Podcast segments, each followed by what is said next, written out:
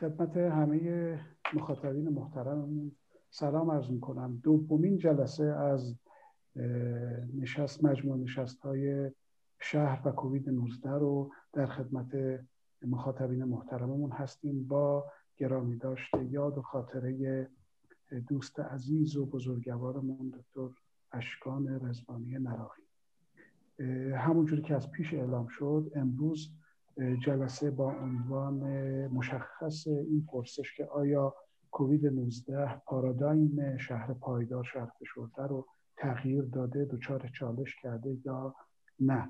بحث اصلی امروز رو در خدمت آقای دکتر مهدی پورپیکری خواهیم بود، استاد دپارتمان برنامه‌ریزی شهری و طراحی شهری دانشگاه هانتر کالج نیویورک که دکتری خودشون رو از دانشگاه کالرادو دنور گرفتن در آمریکا و الان متمرکز بر موضوع تحلیل‌های داده محور سیاست‌ها و ضوابط شهری هستند. امروز برنامه‌مون در واقع سه بخش خواهد بود. بخش اول رو با ارائه آقای دکتر خواهیم داشت، بعد یه گفتگویی رو خواهیم داشت راجع به موضوع بحث با حضور دو تن از عزیزان دیگه در سیتی گپ، آقای مهندس سینا مصداقی که طراح استراتژیک، معمار، طراح شهری و در حال حاضر ساکن کپنهاگ دانمارک هستند، و همینطور آقای دکتر علی طیبی که دکتر برنامه‌ریزی شهری از دانشگاه تگزاس آمریکا دارند و در حال حاضر عضو هیئت علمی مرکز تحقیقات راه مسکن و شهرسازی هستند. بعد از اون هر زمانی که آقای دکتر پورپیکری اعلام بکنن، دوستانی که در جلسه الان حاضر هستند و ما حضورشون رو داریم، اگر سوالی، بحثی، اشتراک نظری میخوان داشته باشن با سایر مخاطبین، میتونن در زمانی که هست مطرح کنن توی جلسه. آقای دکتر پورپیکری، ما خدمت شما هستیم.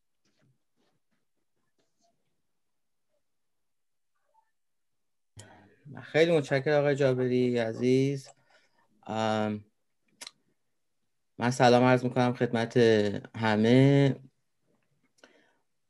جلسات برای ما سخته بابت اینکه اینا رو اشکان ابتکار واقعا داشت و ما ستا که اینجا هستیم، سینا و علی، هممون دوستای خیلی خوب اشکان.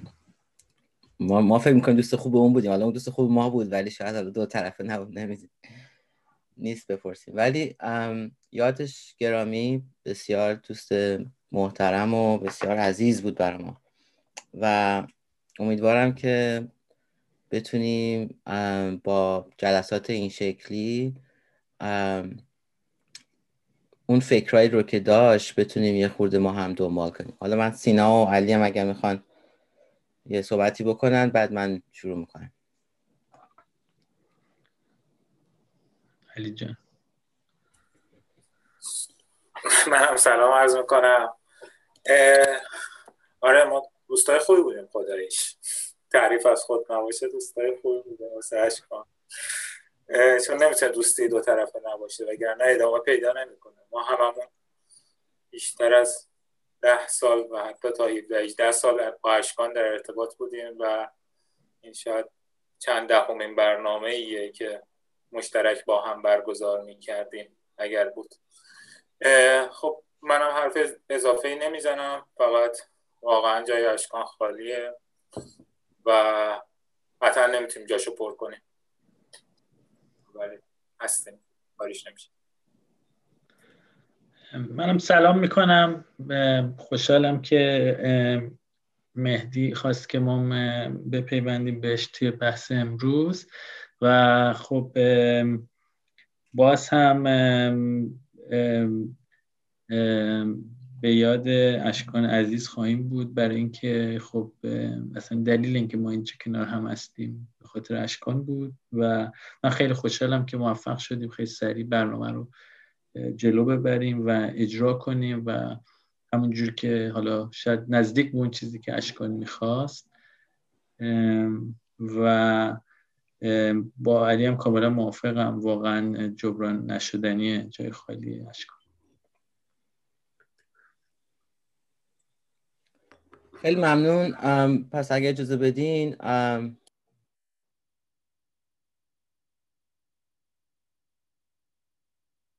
خیلی ممنون بابت صحبت‌ها. من یه معرفی مسئله میکنم، طرح مسئله میکنم و میتونیم بعدش گفتگو رو ادامه بدیم. وقتی که همه‌گیری کرونا شروع شد، واقعا یکی از اولین نوشته ها و ترس های اجتماعی که شروع شد این بودش که خب کرونا و شهر متراکم اینا در تضادن و میتونن ما رو در معرض خطر قرار بدن. خب بنابراین من مثل همه شما شهر دوستا، واقعا ما با این مسئله مواجه شدیم که آیا واقعا کرونا در شهرها داره بهتر عمل میکنه، یعنی بیشتر مردم رو مریض میکنه و بیمار میکنه یا نه. متهمای سرایت اصلی چیان؟ اینا رو خب دیگه همه در موقع اطلاعات عمومیه، من خیلی روش بحث وقت نمیذارم. تراکم در گردهمایی ها مثل عروسی و عزا و کنسرت و گردهمایی خیابانی، مذهبی، ورزشی از هر نوعش، وقتی که تعداد آدم‌ها زیادی یک جا جمع بشن خب این مسئله این میتونه اتفاق بیفته. رستوران ها، هر فضای بسته و نیمه بسته ای که آدما بیشتر از 10 تا 15 دقیقه در کنار هم باشن میتونه شما رو در معرض مبتلا قرار بده. باشگاه‌های ورزشی، صرف نظر از اونها دسترسی، دست دادن، روبوسی، دورهمی‌های خانوادگی، اینا رو من سعی کردم به ترتیب بگم و این چارتی هم که می‌بینین روی صفحه در واقع اینو من پیدا کردم از دانشگاه تگزاس که به شما میگه که کدوم فعالیت‌ها ریسک بیشتری داره. مسکن‌های اجتماعی، خانه‌های سالمندان وقتی که آدم‌ها زمان زیادی رو کنار هم صرف می‌کنن، مراکز خدماتی، مدرسه، بیمارستان، دفاتر و حالا مترو و اتوبوس هم از همین جهت. بنابراین اینا متهمای اصلی سرایت هستن. دو تا فرض می‌خوایم امروز راجع بهش حرف بزنیم، این که این فعالیت‌ها در شهرها بیشترن پس خطر ابتلا هم بیشتره. دو، شهرهای با تراکم بالاتر فعالیت‌های اینچنینی بیشتری دارن، بنابراین باز هم ابتلا بیشتر میشه. این چند تا نمونه از برشیه که من از مقالاتی پیدا کردم که به شما نشون بدم که این بحث واقعا بحث واقعی بود، در مقالات، در مجلات علمی مطرح شده، در روزنامه‌ها و مجلات عمومی مطرح شده. بنابراین بحث جدیه و داشته توی عرصه عمومی و حتی علمی جلو میده. من یک نکته اینجا بگم قبل از اینکه ورود بکنم به چند تا نقشه و چند تا نمودار، اینکه من خودم شخصا روی این موضوع تحقیق علمی انجام ندادم. بنابراین من اینو بزنم بخواد دلیلش هم، دلیل اینکه خواستم این جلسه هم به صورت پنل برگزار بشم همین بود که دوستای بیشتری بیان، دیدگاه‌های بیشتری مطرح بشه که مطمئن بشیم حالا حرف بی ربط هم نمیزنیم. دو، اینکه این حرفایی که میزنیم بحث مشاهدات، لزوما مشاهدات ما هم مشاهدات علمی نیستن. من خودم شخصا با دیتای کووید مشکل زیاد دارم، با داده هایی که تو آمریکا حتی خیلی زیاد داده تولید شده مشکل دارم، برای اینکه در واقع داده به شما نمیگه این بیمار کجا مبتلا شده و چون ما نمیدونیم کجا مبتلا شده، فقط محل زندگیش رو میدونیم، یک بخشی از داستان اصلی رو نمیدونیم و به ویژه بعضی از این داده ها در سطح شهر و در سطح ایالت و در سطح استان و شهرستان هم در واقع کلی سازی شده که اصلا دیگه نمیدونیم این آدما توی حتی تو مناطق تراکم زندگی میکنن یا کم تراکم. بنابراین خودم به شخص اعتقاد دارم که خیلی کار علمی هم لزوما نمیشه کرد. حالا یه سری داده داریم، یکی از داده های خوب داده های شهر نیویورک که بر اساس زیپ کد یا پست، همون کد پستی به شما تعداد مبتلایان، تعداد مرگومی رو میده. من این تصویر رو تولید کردم از داده هایی که شهر نیویورک به صورت عمومی ارائه میده. خب رنگ قرمز اون جاییه که بیشتر شما کووید رو میبینید و رنگ آبی اون جاییه که کمتر کووید رو میبینید.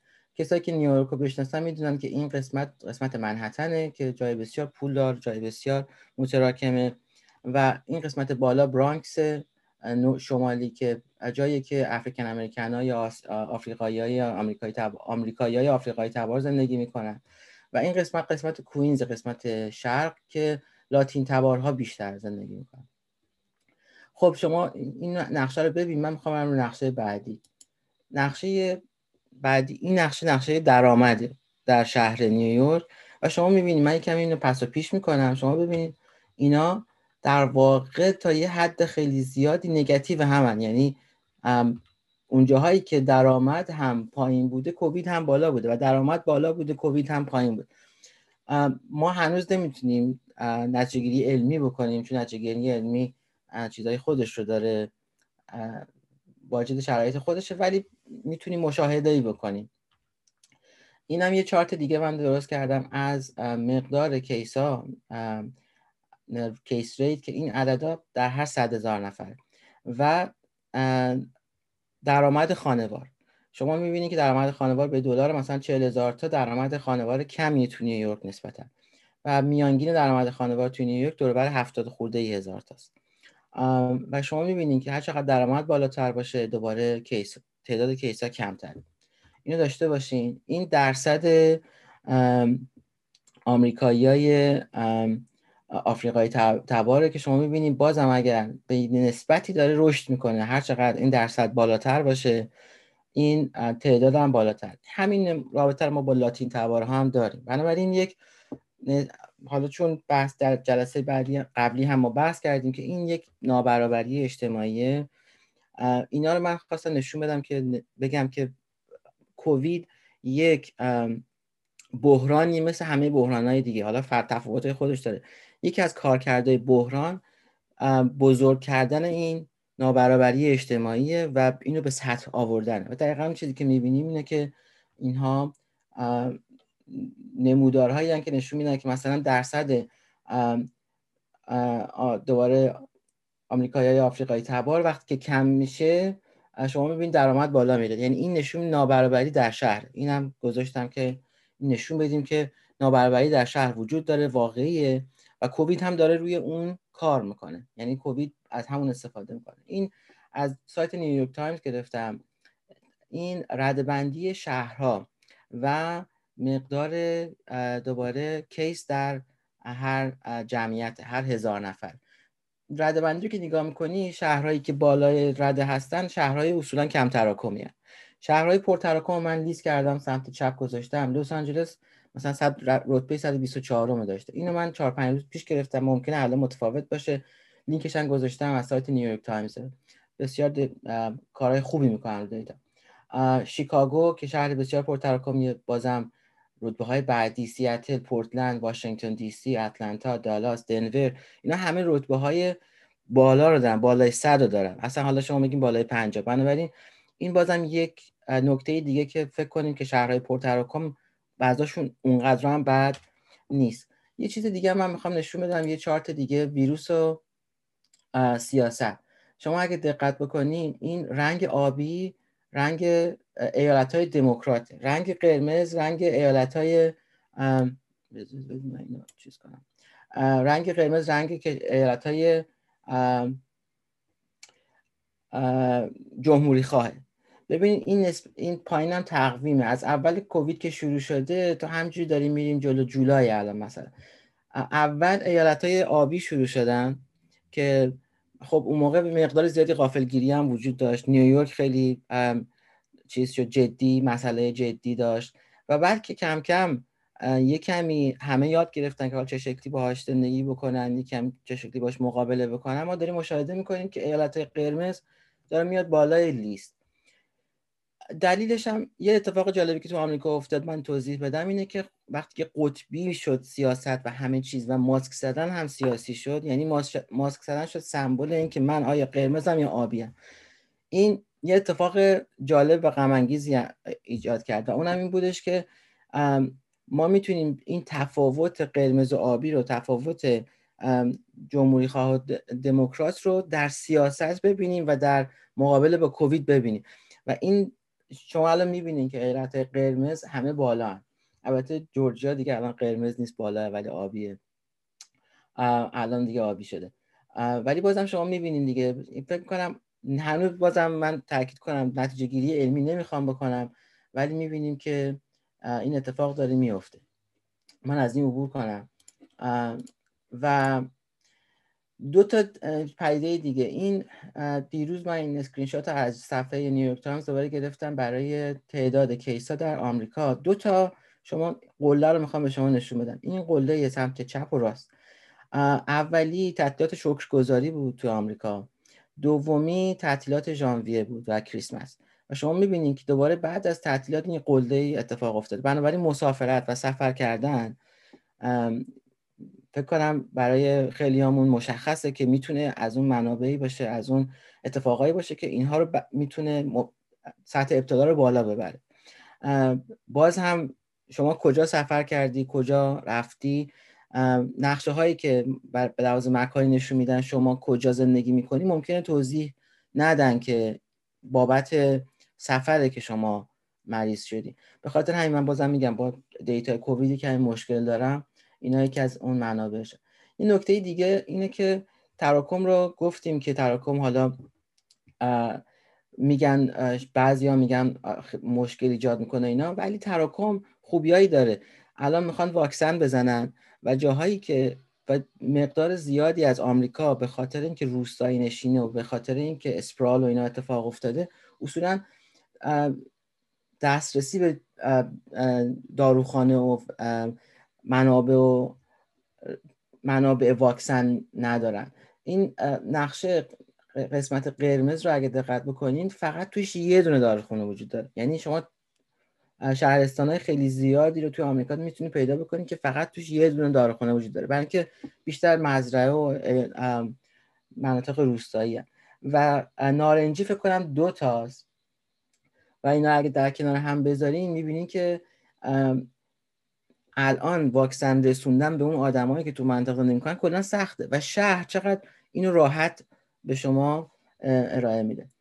من همینجا فقط میخواستم اینا رو جمع کنم. چند تا نکته‌ای که به نظر میرسه در کووید مهمه: سبک زندگی، شما چه شکلی زندگی میکنی، سفر میری، دور همی خانوادگی داری یا نداری، چقدر اهمیت میدی به این قضیه، جهان بینی شما چیه، اگر فکر میکنی واکسن واقعا یه مسئله مثلا بدیه یا اینکه اگر داریم با جهان بینی تو فکر میکنین که مثلا عوامل فرازمینی یا غیر علمی هم، یا نگیم غیر علمی، مثلا طب سنتی مثلا به شما کمک میکنه، این یک نوع جهان بینیه. اینها مهمن. اینکه پیشگیری در سطح اجتماع داره اتفاق میفته مهمه و سیاست های شهری و حتی ملی چقدر تونستن اینها رو جلوگیری کنن، چقدر به مردم آموزش بدن، چقدر منابع در اختیار مردم بذارن، مثلا راهنمایی بکنن که اگر تو پارک میرین همتون اینجا جمع نشین، از این ور برین، از این ور بیاین بیرون. یه همچین کارهای ساده‌ای تونسته باشن انجام بدن. بنابراین ما میدونیم که این عوامل مهمیه. این رو مقدمه رو من گفتم که دیگه وارد بحث بشیم. دوست دارم حالا بازم بیشتر از شماها بشنوم و بحث کنیم که کووید با شهر چه کرده. حالا رو حرفا که من زدم یه دوست دارم نظرات دوستان رو بشنوم و بعد دوباره بریم روی این که کووید چه کرده.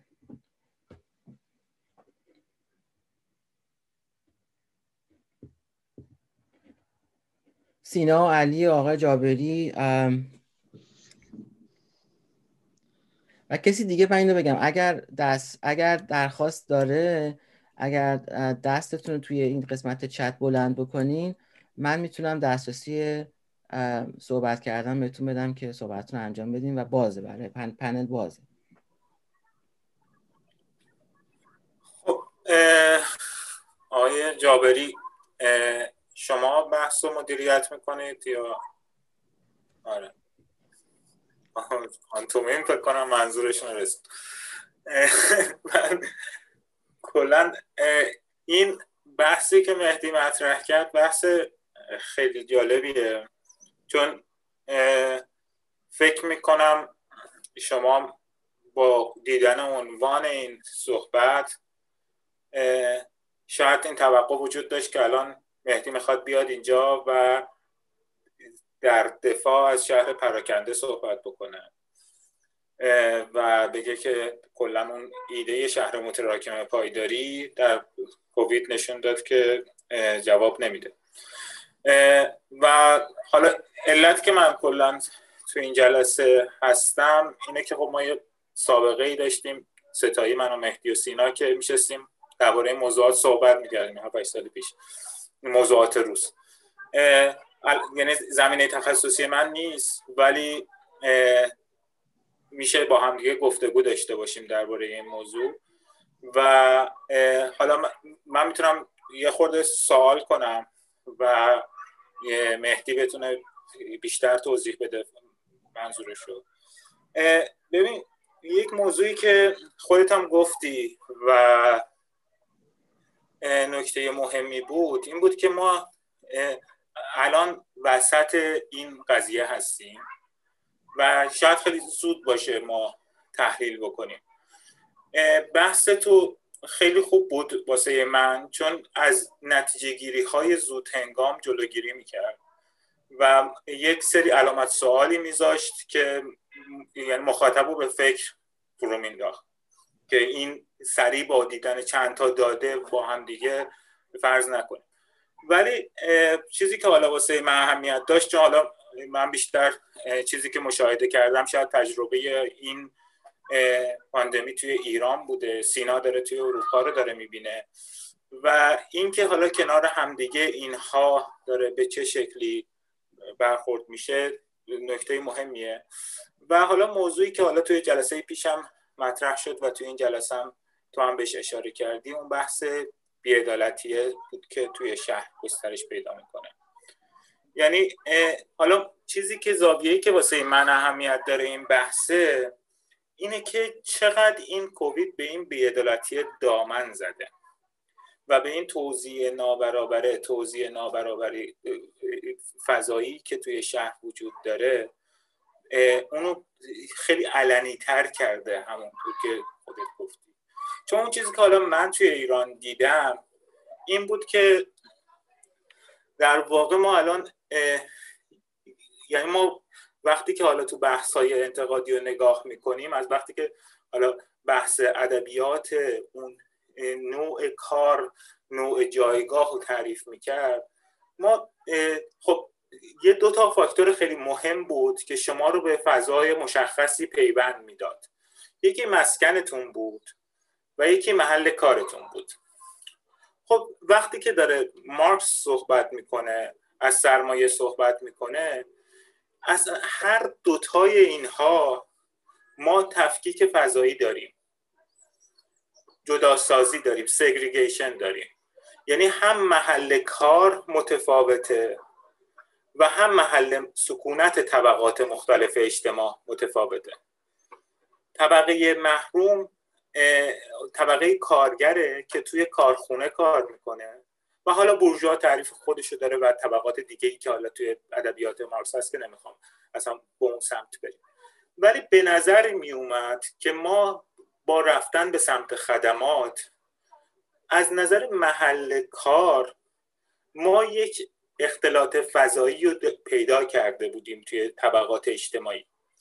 یعنی با تعریف شدن محل کار، یعنی با اولویت گرفتن خدمات به عنوان حرفه اصلی اجتماع، حالا این طبقات از نظر فضایی، از نظر محل کارشون کنار همدیگه قرار گرفته بودن، ولی کماکان از نظر محل زندگی و مسکن این سگریگیشن سر جاش بود. یعنی طبقات از توی فضای شهری کاملا جداسازی شده بودن. ولی با اومدن کووید که شروع شد، من به نظرم دوباره ما یه بازگشتی داشتیم. یعنی دوباره این جداسازی طبقاتیه توی محل کارم، تو اشتغالم دوباره صورت گرفت. چون من کم کم شهر و فضای شهری اومد و توی گروه طبقاتی قرار گرفت که اون طبقات کارگری بودن که اتفاقا امکان دورکاری نداشتن و بیشتر از همه در معرض قرار گرفتن. علی این حرفی که میزنین جالبه، برای این که مثلا کسی که داره تو رستوران کار میکنه توی پایین شهر به قول معروف داره زندگی میکنه ولی داره تو بالا شهر کار میکنه و کجا اکسپوزه؟ تو معمولا توی همون محل کار اکسپوز. آره ولی خب کجا ثبت میشه؟ توی محل زندگیش داره ثبت میشه. یعنی میدونی ما اومدیم دوباره این قضیه تبعیض و نابرابری بر اساس حرفه و بر اساس محل کار رو با این حتی سیاست هایی که توی اینجا گذاشتیم، سیاست هایی که برای پیشگیری گذاشتیم، باز این با تشدید شده و علنی تر شده. برای همین هم هست که ما وقتی که حالا یه عالم فاکتور کنار هم دیگه وجود داره، نمیخوام طولانی حرف بزنم، همین داده‌ای که تو نشون میدی بیشترین میزان ابتلا رو اگه ما فقط عامل نژاد رو در نظر بگیریم، افریقایی تبارها و هسپانیکا توی امریکا دارن. خب اینجا میتونه یه نتیجه‌گیری نژادی بگیریم، میتونیم یه نتیجه‌گیری اقتصادی بگیریم و ولی در نهایت اون همون اقتصاد سیاسی، ادامه اون سیاست اقتصاد سیاسی، کلا اون ساختار اقتصاد سیاسیه که این گروه ها رو محروم کرده و همینجوری این فرآیند تشدید محرومیت ادامه داره. این فقط یک نماد و بروزشه. حالا همون فاکتور توی ایران میتونه دوباره به همون مسئله دامن بزنه. ولی گفتم به نظر من چیزی که واسه من چیز بود، چون ما راحت وقتی که مثلا اسفند کرونا با وجود اومد، من دفعه بعدی که شهر رو به چشم دیدم توی اواخر اردیبهشت بود. یعنی من اصلا احتیاج پیدا کردم که بیام توی تهران، ولی توی این 3 ماه من از همه خدمات استفاده میکردم، ولی اون خدمات رو داشتن اون طبقاتی من میده که مثلا اونا رو نمیدیدم. میدونی چی میگم؟ یعنی این تفکیکه خدمات دلیوری و اینایی که وجود داره تمام. آره. آدمای کم درآمدی یعنی که آره. دارن سرویس میدن به اونایی که میخوان تو خونه بشینن.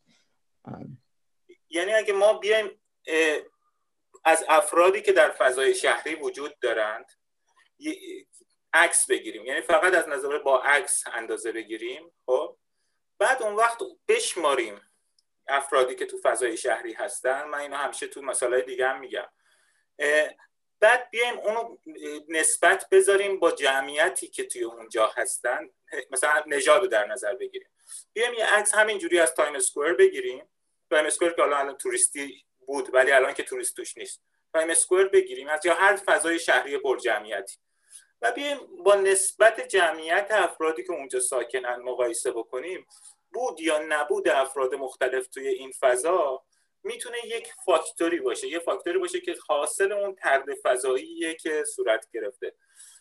این یه نکته. حالا توی ادامه بحث من میام صحبت کنم، دوست دارم بیشتر بحث سینا رو هم بشنوم. اولا که ببخشید من یکم چشم اینجوریه، این آفتاب نادر اسکاندیناوی به ما داره میخوره الان و اینقدر پدیده نادریه که دلمونم نمیاد که پرده ها رو بکشیم. بیاد وقتی که مهدی بحثش رو انتخاب کرد، خب اولین چیزی که به ذهن من اومد مشابه مثالایی که حالا برای مهدی در آمریکا بود در انگلیس اتفاق افتاد. دقیقاً همه آماری که برای نیویورک دادن تقریباً حالا کم و زیاد همون اتفاق در شهری مثل لندن افتاد. بیشترین شیوع و تلفات انسانی کرونا اقشار دهک‌های پایین جامعه، اقلیت‌های حالا در انگلستان جنوب آسیایی، بنگلادشی، پاکستانی بیشترین آمار تلفات رو داشتن. دقیقاً همون نیروهایی که به قول اصطلاح اسنشیال ورکر یا نیروهای خدمات ضروری جامعه هستن. بعد خب دولت اصلا تحت فشار قرار گرفت، چون که بس این بود که خب شاید واقعا نمیرسن به اندازه کافی و اینا مجبور شدن که تحقیقی اصلا انجام بدن در این مورد که چرا ما این آمار بالا رو داریم در بین اقلیت‌های آفریقایی تبار و آسیایی تبار انگلستان و ریشش رو دقیقاً به همین بحثی که شما کردین ریشش روی این بود که اولا خدمات درمانی که ارائه میشه در محلات کم درآمد، دوما تراکم خانوارها سرانه خانوار که سرانه فضای مسکن این افراد پایین هست، سبک زندگی که خب معمول هست که خانواده‌های خیلی پرجمعیتی هستن که زندگی میکنن، حتی شما چندین نسل با هم دارن زندگی میکنن، بچه‌ها، افراد مسن، و این باعث میشه که خب ویروس خیلی سریع بیاد و وارد این کامیونیتی ها بشه. کامیونیتی های قوی دارن از قضا، یعنی کارهای اجتماعی زیاد با هم میکنن، نمیدونم آشپزخونه های مشترک دارن و و و و خب همه اینا کمک کرده که بیشتر این افراد تحت تاثیر کرونا قرار بگیرن. من اینو بیشتر گفتم پیرو بحثی که شد، ولی یه پرانتز کوچیک کلاً برگردیم به بحث تراکم، رابطه تراکم و پاندمیک. همینجور که مهدی در ابتدای بحث شروع کرد، خب اولین بحث این بود که خب آره تراکم زیاده، چون تراکم زیاده به خاطر همون سرایت بیماری یا اون عدد R بالا میره و نتیجهش سخت شدن کنترل پاندمیک میشه. بعد خب با توجه به اینکه این مدت از موضوع گذشت و اطلاعاتی که ما از شهرهای بزرگ دیگه دنیا به خصوص در آسیا از سئول، توکیو و هنگ کنگ اومد، خب اینا خیلی خوب موفق شدن تا حد زیادی کنترل کنن، حتی سنگاپور، ویتنام و... حتی همه اینا که میگیم ویتنام لزوما هم کشور خیلی ثروتمندی نیست ولی بسیار موفق بودن به نظر میسه.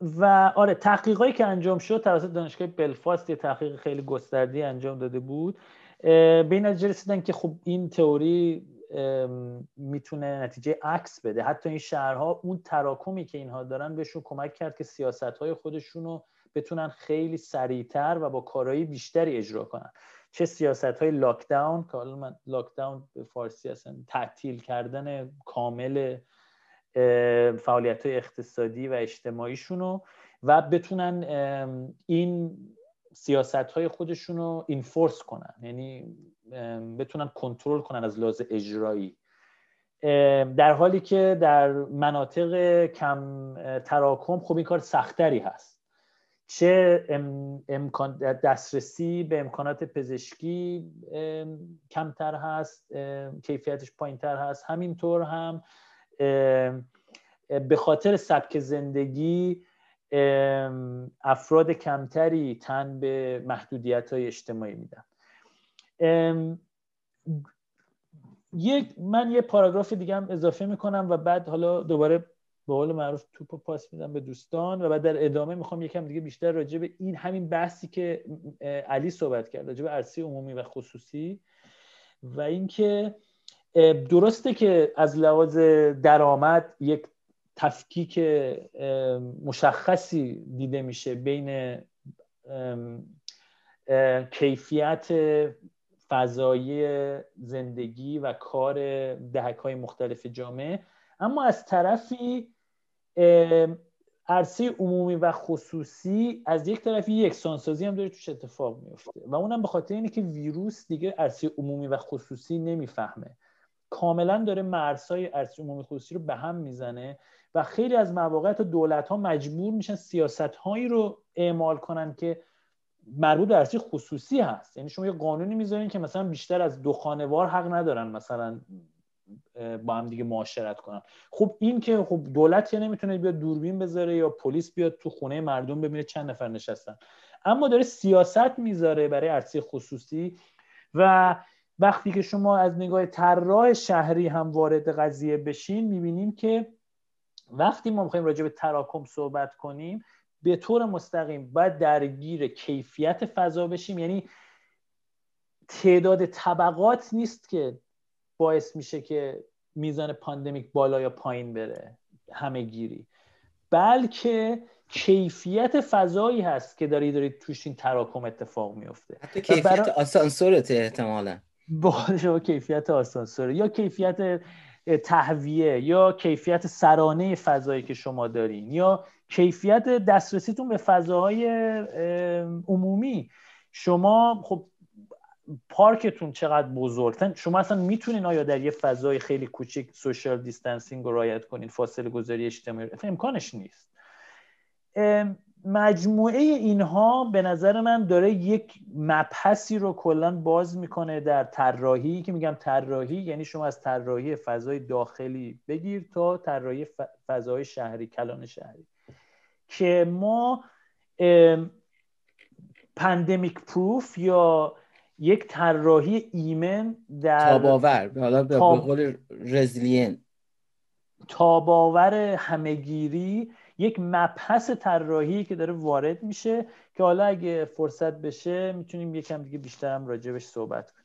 ببین یه چیزی من بگم قبل از اینکه تو برگرد دست مهدی، ببین دوتا چیزی که سر شام صحبت میکنید باز روی یه فرضیه که حالا باز اون فرضم نمیتونه به عنوان یک اصل کلی باشه، یه مشاهده است همونطور که مهدی گفت. ببین شما میگید شهر بزرگ تاثیر نداره، ولی توی ایران اگه نگاه بکنیم باز اونجور نیست، یعنی از اولش تهران یکی از مهمترین جاها بوده، هنوزم که هنوزه وقتی قرمز میشه کشور تهران قرمزه، حتی اگه تراکمی حساب بکنیم. برای اینکه خیلی پیچیده است، یعنی یک بیشتر از اینکه این پاندمی یه محکی باشه روی حالا ساختار شهریمون یا شهرسازیمون، اینا که توی یه بسترهای دیگه شاید بتونه یه فاکتوری باشه، ولی توی ایران یه محکی بود بر اساس اعتماد عمومی دیگه، خب اعتماد عمومی به دولت. چون وقتی ما بحث از این رعایت این دستورالعمل‌ها می‌کنیم، یعنی در واقع داریم مشارکت رو مطالبه میکنیم دیگه. مشارکت هم پیش‌فرضشون اعتماده است و ما توی الان توی بستری داریم صحبت میکنیم که اون اعتماده به حد اقل ممکنش رسیده توی ایران و اون فاکتور نمیتونه فاکتور، یعنی فاکتوری باشه که خیلی در نظرش نگیریم. یعنی حالا اون بحث اون سیاست‌هایی که مهدی کرد، یعنی ما داریم الان توی بحثی صحبت میکنیم که این، یعنی اسفند این پاندمی تو ایران اعلام شد، از بهمن توی ایران وجود داشت و بهمن فقط چند هفته بعد از دیه، 2-3 ماه بعد از آبانه، خب و این نمیتونه تاثیر اینها رو اون بی‌اعتمادی عمومی به کل ساختار سیاست‌گذار حرفت جالبه علی، برای اینکه میگی که عرصه عمومی میتونه محلی باشه که آدما مبتلا بشن به هر حال، درسته، و عرصه عمومی میتونه فعال باشه توی شهر، میتونه یهو به شدت فعال باشه به هر دلیلی، درسته. حالا حرف ما اینه که بازم این که تقصیر شهر، که خود شهر که لزوما نیست، یعنی ما نمیتونیم حتی به نظر من تقصیر طراحی و برنامه ریزی هم لزوما نیست. توی سطح اول، توی سطح‌های بعدی که بریم، حالا خودت بیشتر کار کردی میدونی، میتونیم من خطری که احساس میکنم از این بحثه، ببین بعد از 11 سپتامبر چیز شد، اصلا فضای شهری پلیسی شده، بعد از 11 سپتامبر تو تمام جهان یه چیز روتین شد دیگه، یعنی اینکه شما پاتون رو تو فضای شهری میذارید، یعنی اینکه زیر دوربینید، خب و این ساختارهای قدرت از این امکان، یعنی ضرورت کنترل، من احساس خطری که میکنم اینه که همون اتفاق بعد 11 سپتامبر داره اضافه میشه. میدونی چی میگم؟ یعنی علاوه بر مانیتورینگ، ترکینگ هم داره اضافه میشه. یک سینا یه بحثی رو مطرح کرد که توی خونه که دوربین نمیتونن بذارن، این فرضیه است، یه چالشه برای اون ساختار قدرت، میدونی نتونستم وجود نداره. البته من منظورم حالا خیلی مثلا ساختارهای دموکراتیک بود که فرض میکنیم که برای همچین کاری باید برن اون سلسله مراتب بگذارن، ولی میدونیم که مثلا کشورهای مثل چین خیلی موفق بودن تو کنترل پاندمیک، ولی خب خیلی از معیارهایی که در بعضی از سایر جوامع پذیرفته شده زیر پا میذارن، از جمله ترکینگ و سایر مسائل. آره و این پلیسی شدن فضای شهریه توی همون ساختارهای مثلا دموکراتیک اتفاق افتاد اول دیگه، بعد ما اومدیم گذاشتیم دوربین توی فضاهامون. خب اول توی 11 سپتامبر که شد این توجیه شد که باید فضای شهری دوربین داشته باشه که همه بتونن کنترل بشن، مانیتور بشن. و حالا این مانیتور شدنه با مانیتور ناشناس تبدیل شده به مانیتور شناس و ترک. این سوالی حالا بذار به چالش بکشم دورعلی. ما میفهمیم، هممون میفهمیم پلیسی شدن و اینا رو میفهمیم. یه سوال ازت میپرسم. اگر یه گروه 400 نفره‌ای برن عروسی بگیرن در یک روز کرونایی، آیا تو و پلیس بره اونا رو دستگیر بکنه یا دستگیرم نکنه به هم بریزه سیستمشون کلا؟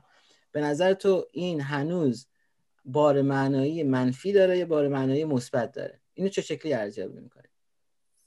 ببین، یعنی می‌خوای مسئولیت قدرت رو چقدر می‌بینی؟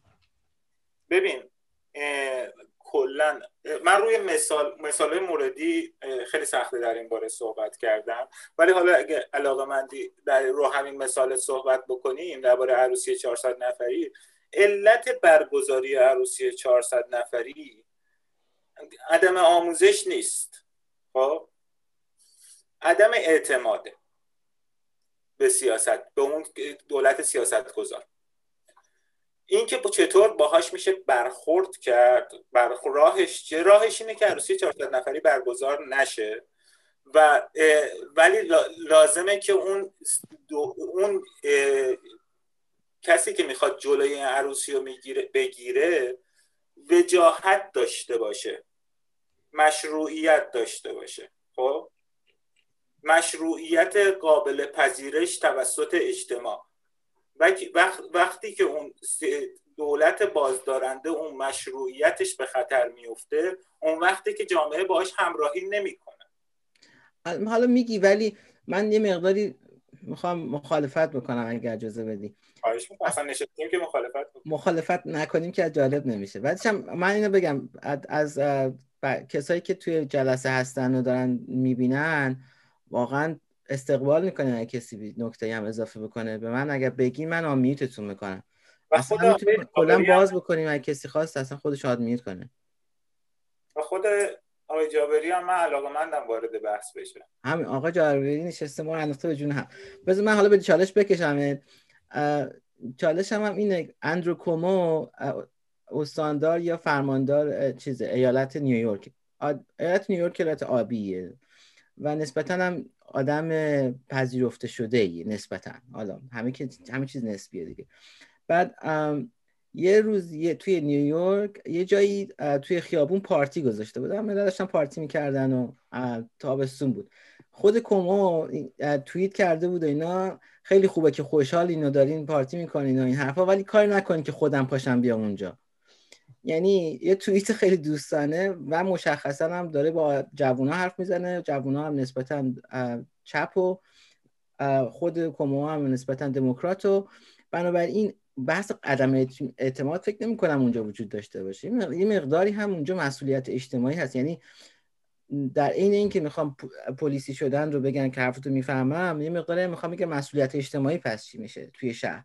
یعنی اگر ما بتونیم شهر خب به شما این امکان میده شما با 400 نفر دور هم جمع بشید، این حرف درستی، کی چه شکلی میتونیم اینو جلوشو بگیریم یا جلوشو نگیریم؟ این حرف چالش من برای تو. ببین حرفت درسته خب، ولی من دارم میگم وقتی درسته که اون کومو باهاش ارتباط برقرار بکنه، وگرنه میشه بلک لایوز مدر. خب تو بیا هر چقدر تو به عنوان یک فرماندار سفید پوست جمهوری خواه بیا هر چی بگو که آقا نیاید تو خیابون کرونا میگیرید، اون که معترضی که توی خیابونه داره به کشته شدن جرج فلوید اعتراض میکنه حرف تو رو چی میشنوه؟ میگه آقا این دارن از پاندمی استفاده میکنن برای اینکه جلوی اعتراض ما رو بگیرن. نه ولی حرف منو داری فکر کنم چیز میکنی.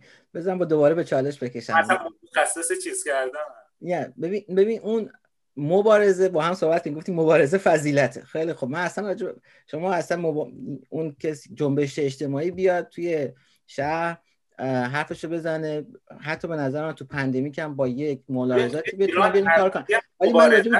ولی من راجع به بلک لایوز ماتر حرف نزدم. من راجع به یه پارتی توی یه خیابون تو نیویورک حرف زدم. متوجه منظورم میشه؟ مثال ایران عروسی بود. خب تو ایران عروسی هم مبارزه، عروسی، پارتی.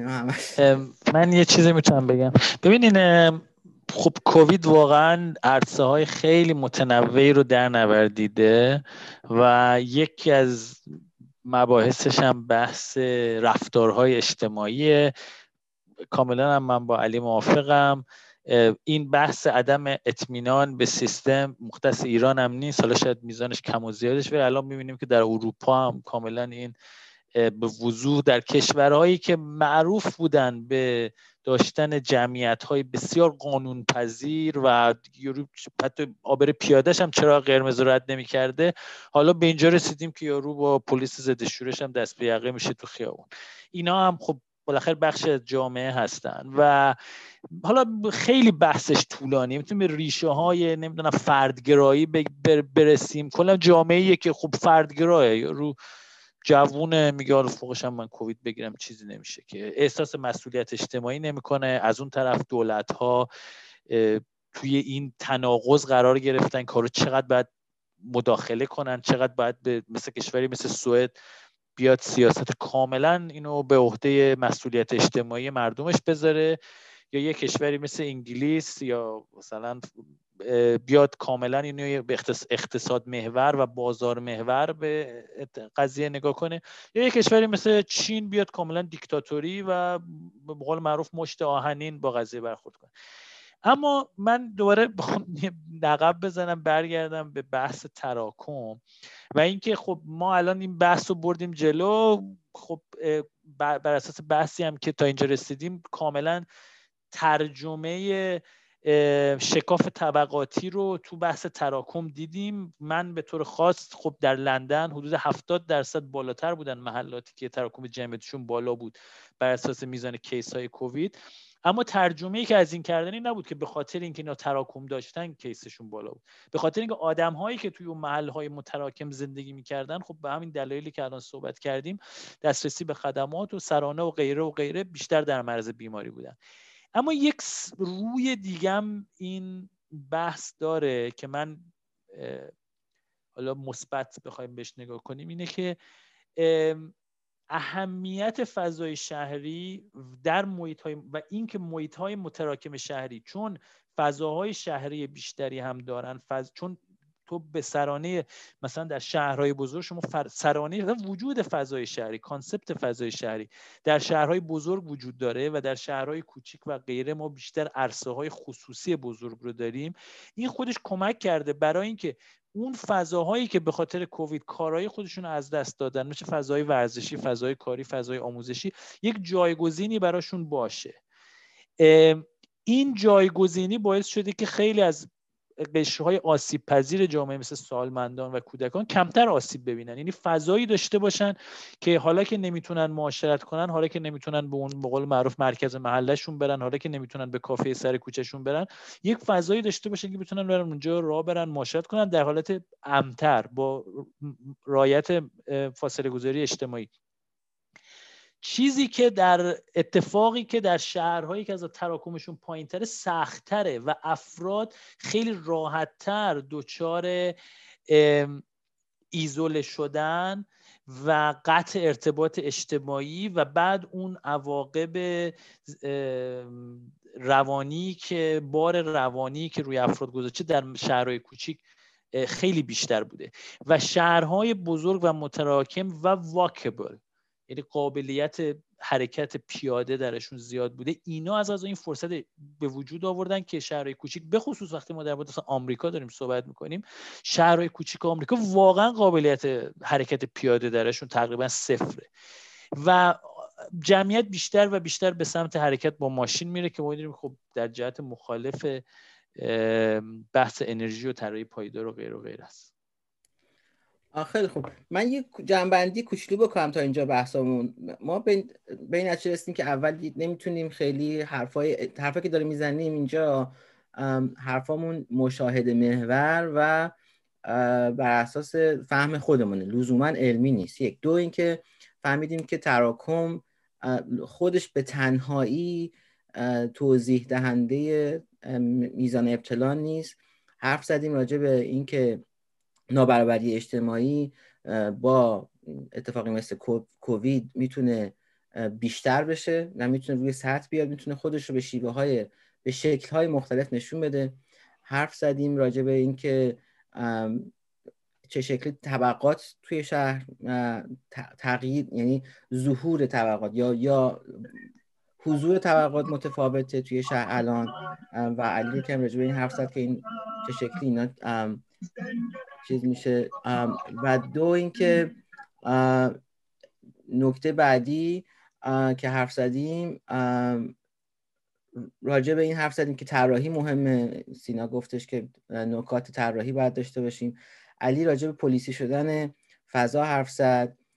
من یه خود راجع به مسئولیت اجتماعی حرف زدم. به نظر میرسه که یعنی دو تا بحث فردگرا، یعنی جامعه فرد محور و جامعه جمع محور، یه تفاوتایی من شخصا فکر کنم بتونیم بذاریم، و سیاست‌ها دیگه. حالا سیاست‌هایی که بازم علی بحث مشروعیت رو، یا اینکه چه کسی داره این سیاست‌ها رو میذاره، اعتماد عمومی مطرح شد. من دوست دارم بیشتر از بقیه آدما هم بشنویم. آقای جابری خودش و بقیه مخاطبا اگر کسی سوالی صحبتی داره، من دسترسی رو باز کردم که شما بتونید خودتون رو آنمیوت کنید. اگه کسی میخواد حرفی بزنه، سوالی بکنه، بازم در عرصه برای شماست.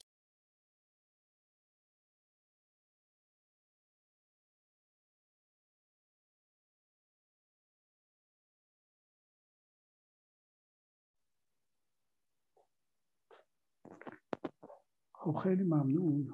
من یه نکته رو بگم که اگر که آقای دکتر زمان رو داشته باشید، برای اینکه ما بازخوردی که از جلسه اولمون داشتیم یه مقدار زمان طولانی شده بود، بعضی از دوستان گله من بودن. زمان رو شما اگر که مدیریت شده داشته باشید، یه 7-8 دقیقه دیگه میشه یه ساعت. بله. فکر می‌کنم سر یک ساعت اگر که ما عادت داریم ما هم زیاد حرف بزنیم، سر یک ساعت بقیه‌اشو می‌کنیم حرفای غیر رسمی. آفتر رکورد بقیه.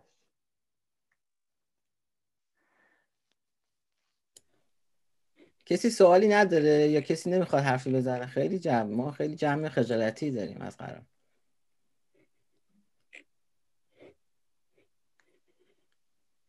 خب اگه اجازه بدید منم یه نکته‌ای بگم. من یه سوال در واقع، چون خودم به تعبیری اصلا روی این موضوع کار زیادی نکردم، ولی یه سوالی برام مطرحه که اگر که بخوایم نظام داده پردازی یا جمع‌آوری داده، خصوصا توی جای مثل آمریکا که خب این خیلی سابقه و سابقه جا افتاده و درست‌حسابی داره به نسبت جاهای دیگه، اگه به این نظامه بخوایم نگاه کنیم و به این توجه کنیم که چرا ما با داده هایی که در اختیار داریم یا این نظام داره برای ما تولید میکنه، نمیتونیم چندان راجع به بعضی از موارد مثل اون بحثای ریشه‌ای تر راجع به نابرابری ها یا تغییراتی که برای نابرابری در طول زمان اتفاق میفته، نه به این صورت کلی که اگر دقت کرده باشید همین جلسه هم جلسه قبل بود، مثلا آمریکایی‌های آفریقایی تبار یا مثلا اسپانیایی تبارها، اینها مثلا توی محلاتشون، اون هم همونجوری که آقای طیبی گفتن بسته به محل سکونت در واقع، بیش از اون نه. خود این نظام جمع‌آوری داده و داده پردازیه، اگر که الگوی حاکمه بر اون ایده‌ای که میخواد در واقع این رو هدایت بکنه، ایده‌ای باشه که دغدغه از این جور مواردی که مثلا آقای طیبی گفت داشته باشه، به نظر میرسه که یه تغییرات اساسی اتفاق میفته توش و اون وقت داده هایی رو در اختیار ما میذاره که بتونیم خیلی جدی‌تر و راحت‌تر راجع به این موضوع فکر بکنیم و بحث و گفتگو بکنیم. البته شاید با گذشت زمان اینم مثلا اتفاق بیفته، من نمیتونم پیش بینی حدس داشته باشم. یه نکته که می‌خواستم در واقع بگم که به نظر میرسه اون نظامم که جمع‌آوری داده و داده پردازی میکنه تو همون بستریه که باز این دغدغه ها رو نداره. یه نکته دیگه که راجع به این مفهوم حساب شهر متراکم و شهر پایدار و اینا خواستم بگم، خب تا قبل از کووید 19 یه نقدای جدی به این مفهوم بود، مثل اینکه مثلا این مفهوم فقط فرم شهر رو داره بهش توجه میکنه و به طور مشخص فرآیندهای تولید و مصرفی که توی شهر هست که به زعم منتقدین اونها اساس کار شهر میشه رو اصلا بهش نمیپردازه و بهش توجه نداره. من خیال میکنم کووید 19 این نقدی که تا پیش از کووید به مفهوم شهر فشرده و شهر پایدار میشد و خیلی جدیتر نشون سر جاش، یعنی مشخص کرد که واقعا این یه مسئله جدیه و اگر دغدغه مثلا شهرسازا فقط این شکل شهر باشه به نظر میرسه کار خاصی نکردن. فکر میکنم کووید این تأکید و تایید رو روی نقدهایی که به مفهوم شهر پایدار میشد به نظر من نشون تو زمینه خودش و تقریبا یه جورایی تاییدش کرد. خیلی صحبت جالبیه آقای جابری. برای سوال دوم شما من علی رو در جایگاه متهم می نشونم، ازش میخوام که راجع به این حرف بزنیم، ولی برای سوال اول شما علی فکر کن که میخواد چی بگی. ولی برای سوال اول شما داده، ما در خلا زندگی نمی کنیم، داده هم در خلا تولید نمیشه، داده هم یک محصولی از کل سیستم. حالا سیستم هم صفر و یک نیستی که تو سیستم آدمای حسابی داریم، تو سیستم آدمایی داریم که سیاسی فکر میکنن و هر داده‌ای که تولید میشه، اون چیزی که ما میبینیم عدده، ولی اون چیزی که ما نمیبینیم دقت عدده، یعنی uncertainty یا عدم اطمینانی که در جمع‌آوری اون عدد نهفته است. مثال میزنم برای شما، مثلا شما میگین که تعداد کیسایی که داریم آیا اینا با یک بار تست بوده، دقت تست چقدره، 5%، پس شما 5% عدم اطمینان در اون عدد داری. جای این کجاست؟ شما داری زیپ کدشو میگی به عنوان جای، این کجا گرفته، ممکن یه جای دیگه گرفته، پس شما یه عدم دقت مثلا 5%، 10% دیگه هم توی اون داری.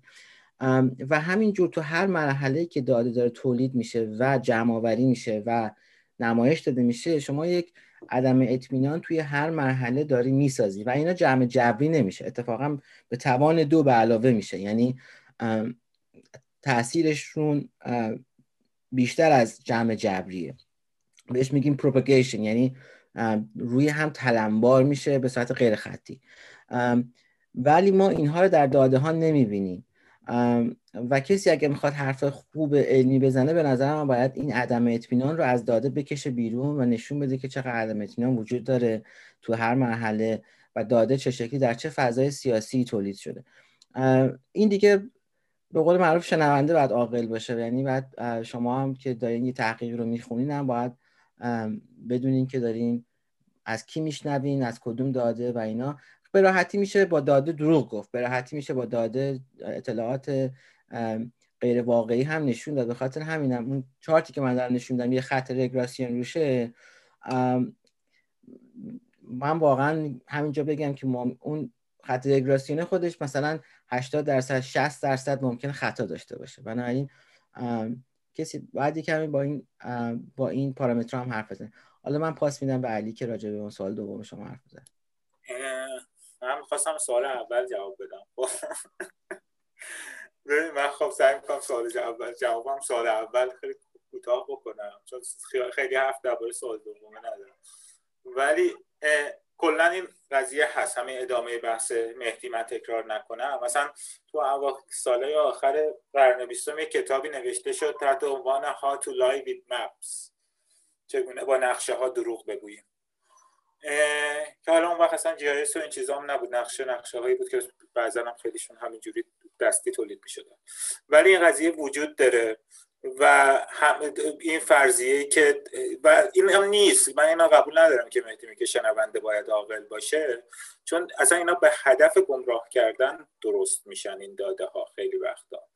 و تو جواب، حالا وصلش کنم به جواب سوال دومتون، این سوال دوم شما برای این فرض استواره که شهرسازی اومده که این مشکلات رو حل بکنه یعنی شهرسازی، ذات رشته شهرسازی توی دوران فعالیتش با این هدف بوده که این نابرابری ها رو کمتر بکنه.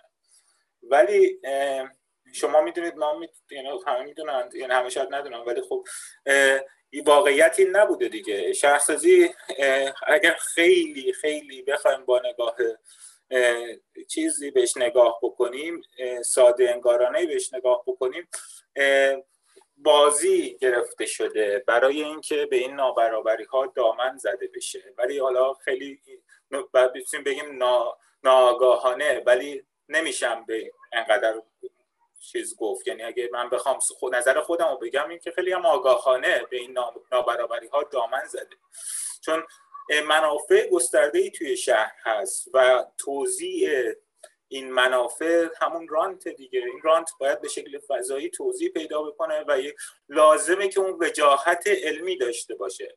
حالا اون موضوع رساله خود شما مطرح میشه آقای جابری، اون بحث مشروعیت، تا اونجایی که من یادم بود. این چرا این داده ها رو ما میایم نشون میدیم، نقشش میکنیم، نمودارش میکنیم، کوریلیشن میگیریم؟ چون علم یک وجاهتی داره که وقتی که ما یک چیزی رو میگیم علمیه، مردم به خاطر اون مشروعیتی که قرنها و هزارات سال تلاش شده توی نتیجه‌گیری های علمی، از تمام اون مشروعیته میخوایم برای کارمون استفاده بکنیم. و اینم یه چیز جدیده، یعنی یه چیز خیلی متأخری نیست. یعنی ما از همین دهه‌های اواسط قرن 20 که اسم علم روی این رشته‌های علوم اجتماعی میبینیم. رشته های قبلنا علم فقط ریاضی بود و فیزیک بود و شیمی بود و اینها علم بودن، ولی اینا بقیه مطالعات بودن. یعنی ما مطالعات سیاسی داشتیم، مطالعات انسانی داشتیم، مطالعات اجتماعی داشتیم. بعد سعی شد از نیمه قرن 20 با ورود فرایندهای علمی به مباحث اجتماعی و انسانی اون وجاهت رو گرفته بشه و یک ظاهر خنثی، ظاهر ابجکتیو داده بشه که ما بگیم که آقا کار ما علمیه، فرایندمون علمیه. اگه میگیم این کار برای اینجا این باید باشه، تراکم باید این باشه، چون حاصل کار علمیمون بوده. ولی در واقع به خاطر این که نبوده، که به خاطر اون توزیع نابرابر همون فرصت هاست که داره همین کارو میکنه. و آخرین حرفی هم که احتمالاً تو این جلسه میزنم که از وقت اونم گذشتیم، تو خود همون داده هایی هم که استفاده میشه این بایس وجود داره. یعنی ما الان داریم بحث میکنیم که افریقایی تبارها بیشتر توی کووید تلفات دادن، ولی من یه چیزی میخوندم، همین اکسیمتری که باهاش تمام تصمیم گیری ها درباره کووید با همین میزان سچوریشن و اکسیژن خون گرفته میشه، اینکه شما کی بستری بشید، کی برید آی سی یو و چه خدماتی رو دریافت کنید، بر مبنای میزان اکسیژنتونه. این اکسیمتر بر اساس رنگ پوست عدد متفاوتی داده میشه. این عددهای استاندارد بر اساس رنگ پوست سفید پوسته. برای همینه که یک سیاه پوست دیرتر به بستری میشه، دیرتر به آی سی یو فرستاده میشه و در نتیجه زودتر میمیره. ولی ما خروجی رو میبینیم که سیاه پوستا بیشتر مردن، تلفات دادن.